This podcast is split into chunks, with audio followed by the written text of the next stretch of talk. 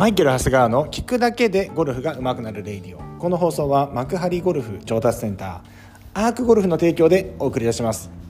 はい、えー、皆さんちょっと配信遅れまして申し訳ございません、えー、普段であればですね平日の月曜日からですね金曜日まで朝6時から配信してるんですけれども、まあ、ちょっとね月曜の朝はですねなるべくこの日曜日のね、えー、起きたことをちょっと話をしたくて。あ話をしたいのでどうしてもですねちょっと配信が少し遅れてしまう傾向があるんですけれども、えー、今日はね11月、えー、2020年11月14日月曜日ということで今日からね1週間がね始まりますということでですね。皆さんもですねこれね通勤の時に聞いてくださっている方が多いんではないかなというふうに思いますが皆さん、えー、週末はいかがお過ごしだしお過ごしでしたでしょうか？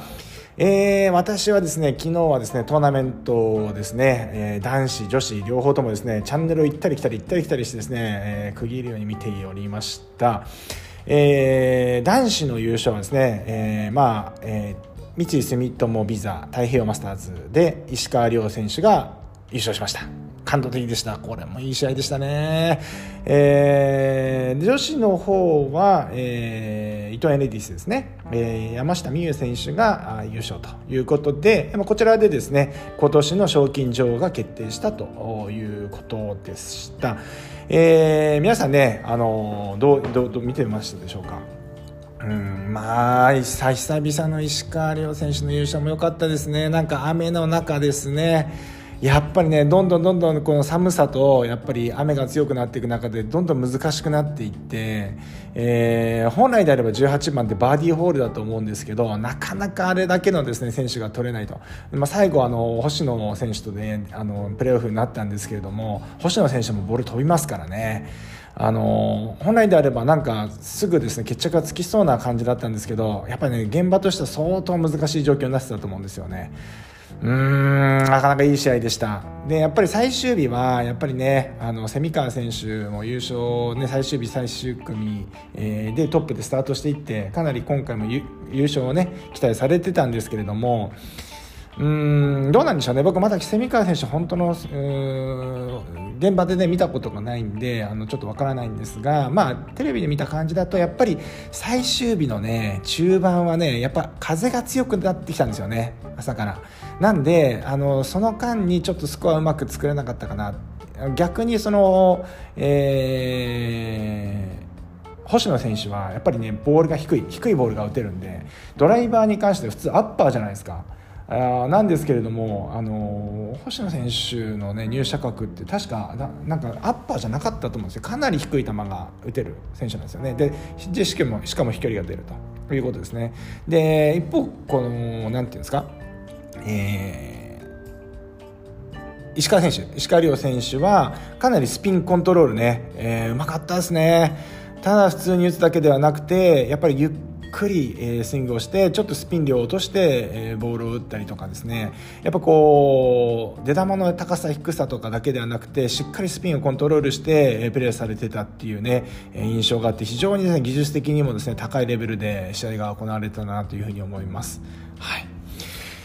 いや感動しました。でも久々にね優勝いいもんですね。山下選手はもう本当に圧巻の優勝だったんですけどあんまり多分最終日調子よくなかったと思うんですよね、うん、でずっとショートショートで来てたみたいなんですけれども最後の優勝を決めるねパーパットだけもう2メーターちょ以上あったと思うんですけどそれだけはしっかり打ってまあパッと優勝を持っていくという感じで圧巻の優勝でしたね。素晴らしかったです。で、まあ、昼間はこれであだからそのね、えーと、このトーナメントに関しては皆さんもね、えーと、行かれたことない方はぜひですね現現地にですね足を運んでいただきたいなと思います、えー、この後もまだねトーナメント続きますけれども試合数が少なくなってきますのでなかなかチャンスがないと思うんですが、まあ、来年もですね今年行けなかったら来年ちょっと、えー、機会があれば近くにトーナメントが、ね、回ってきたらぜひですねあの観戦に行っていただきたいなというふうに思います。これはね強く思います。全然ねあの違いますから現場に行くと。うん。そんなわけでですね、まあ、その興奮冷めやらぬ中ですね。あともう一個ですね昨日の夜はですね僕ね一個見たい番組があってラリー。日本にねラリーが来ると。12年ぶりにですね来て。これだけは絶対に見ると。なぜかね僕ちっちゃい頃ね僕のね僕今40今年5年なんですけど、えー、ちっちゃい頃はねラジコンが流行ってたんですよ。だからねなんかすごいラリーとかねもうすごい好きな好きなんですね。F1 とかも好きだしモータースポーツがすごい好きはいなんですけれども昨日はねそのラリーが来るということでですねそのそのテレビが9時から夜の9時から放送されるということで、まあ、これを楽しみに見せたんですよね。皆さん見ました？やばいですよね。本当にあんな狭い道を150キロぐらい出してるんですから。いや異常ですね。だまあでもあれがプロなんでしょうけどやっぱりね僕何でもかんでもねそのゴルフにつなげてみてしまうんですけれどもまああの車の挙動とかそういうコーナリングとか全て含めてやっぱり重心管理っていうのはねすごいやっぱ重重心あの大切なんだなっていうのはね見ていてね思いましたね。僕自身もですね今あのゴルフの今研究しているところですね。今一番ちょっと僕は常にゴルフのスイングって研究し続けてるんですけど今クラブの重心管理のところ1周最終回ってもう一回クラブのとこに戻ってきてるんですけどクラブの重心管理って考えれば考えるほどちょっと難しいよねっていうところがあってあの今すごい研究してるんですけど車とかもそうですよね。ブレーキかけると前荷重になってそれを軸にねこう回って、まあ、いわゆるドリフトみたいな感じになったりしたりするのでいや本当にあのドライバーっていうのはあれだけ大きいあのなんていうんですかマシンをですねうまくこう重心をコントロールして、えー、レースをしているということでそれじゃなかったらあのスピードであのコーナー回れないですよね。はいなんでねでも意外とですねあのゴルフでいうとそのうまくブレーキがかからないとかねそのブレーキを結構そのレース中ってブレーキガーンって振ったり踏んだりするらしいんですよ。うんなんですけどやっぱりそれってブレーキが効くからあのうまく重心もコントロールできるし車体もコントロールできるようになるんだと思うんですがゴルフってねなかなかそれがわからない、ん、ですよね。なんで、あのー、まあ、これがゴルフ難しくしているところだとは思うんですけど、まあ、あの今回の、ね、この放送の、ね、サムネイル見ていただくと、まあ、僕は指で、ね、こう釣り合いを取ってねクラブを支えている写真を使っていると思いますが、えー、これはですねクラブの重心に近いところを持っています。本来であればクラブのゴルフクラブの重心っていうのはグリップエンドとヘッドのですね重心を結んだ線の中で釣り合いの取れてるところなんですよね。なのでシャフト上に重心がないんですよ。ちょっと空中に重心がある感じなんですけれどもこの重心をプレイヤーっていうのは感じ取ってスイングをしてるわけなんですね。で、えー、これ、えーと、この重心管理がうまくいかないと、まあ、ゴルフスイングの、えー、例えば体を回す肩を回す腕を伸ばすとかなんかいろいろこのゴルフでいうとフォームのチェックポイントあると思うんですがそれ全く無意味になってしまうんですね。はい、で、えー、まあこのゴルフクラブ、まあ、ゴルフクラブじゃなくても野球のバットとかでもそうなんですけどこの重心をいかにコントロールするかっていうのが非常に重要になってくるんですけれどもじゃあどうやって重心をコントロールするのっていうと腕の力をですね強く持ってですねこの重心を力ずくでコントロールするっていうのはほぼ無理ゲーなんですね。あの特にダウンスイングに入ってきたところダウンスイングに入ってきて P6 ってダウンスイングで大体手元が腰の高さぐらいに入ってきたポジションからですね先、まあ、いわゆるダウンスイングの中盤からインパクトからフォローにかけてっていうのはほぼ人間の力では制御できないんですね。ってことはスイングっていうのはもうここまでのスイングではほぼほぼインパクトから先っていうの決まってしまってるってことなんですよ。えー、力としてはですね 100G ぐらいかかるみたいですね、はい、ですのでもうほぼほぼ無理ですよね、はい、なのでえっ、ー、とまあじゃあ何が大事かっていうとこのクラブの上げていく時テイクバックの時ところから切り返しぐらいのところまでしか重心を今自分としては自分たちとしてはコントロールするのはできないんじゃないかというところなんですよね。まあ言うのはね難し簡単なんですけれども難しいですよね。この感じにくいゴルフの場合はですね偏重心といって、まあ、バットみたいにですね単なる棒みたいのを振っていればいいんですけれどもちょっとこの重心がシャフトからずれているっていう構造になっているので非常にこのコントロールが難しいんですよねまっすぐあの振ろうと思ってもやっぱりクラブがですねまっすぐ動いてこないんですクラブはローテーションしてしまったりするのですごくこう難しくなってはくるんですけど、まあ、これをまずは感じ取るっていうことが大事なんですよね。今日はだからその感じ取る2つのポイントっていうのがあってそのか、えーと、それをね、まあ、ちょっと最後に話をしていきたいなと思いますが、まあ、1つ目にはですね、あのーいつも言ってる繰り返しになるんですけど、まあ、グリップの柔らかさ手元っていうのはですねこの腕と体の腕とですねクラブをつなぐ、まあ、接点、まあ、いわゆるグリップのところですよねグリップっていうところはですね、えー、なるべく、あの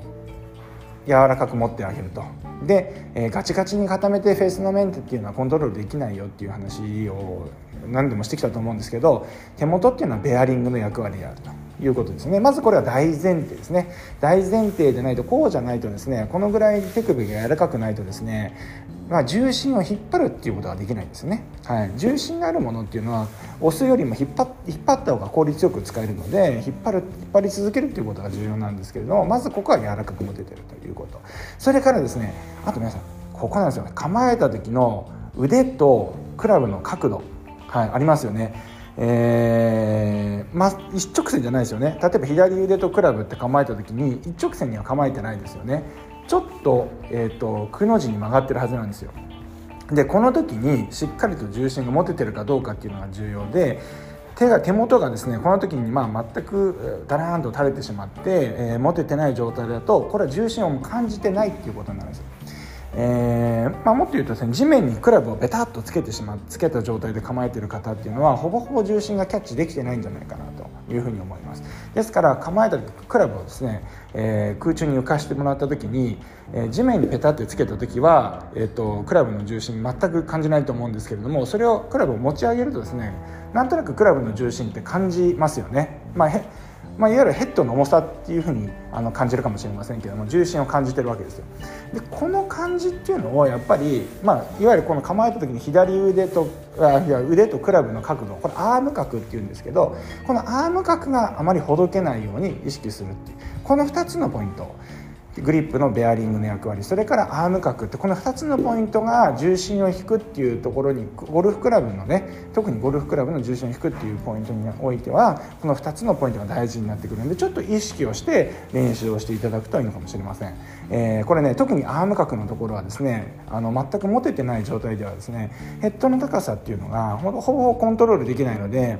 うーんなかなかこの、えー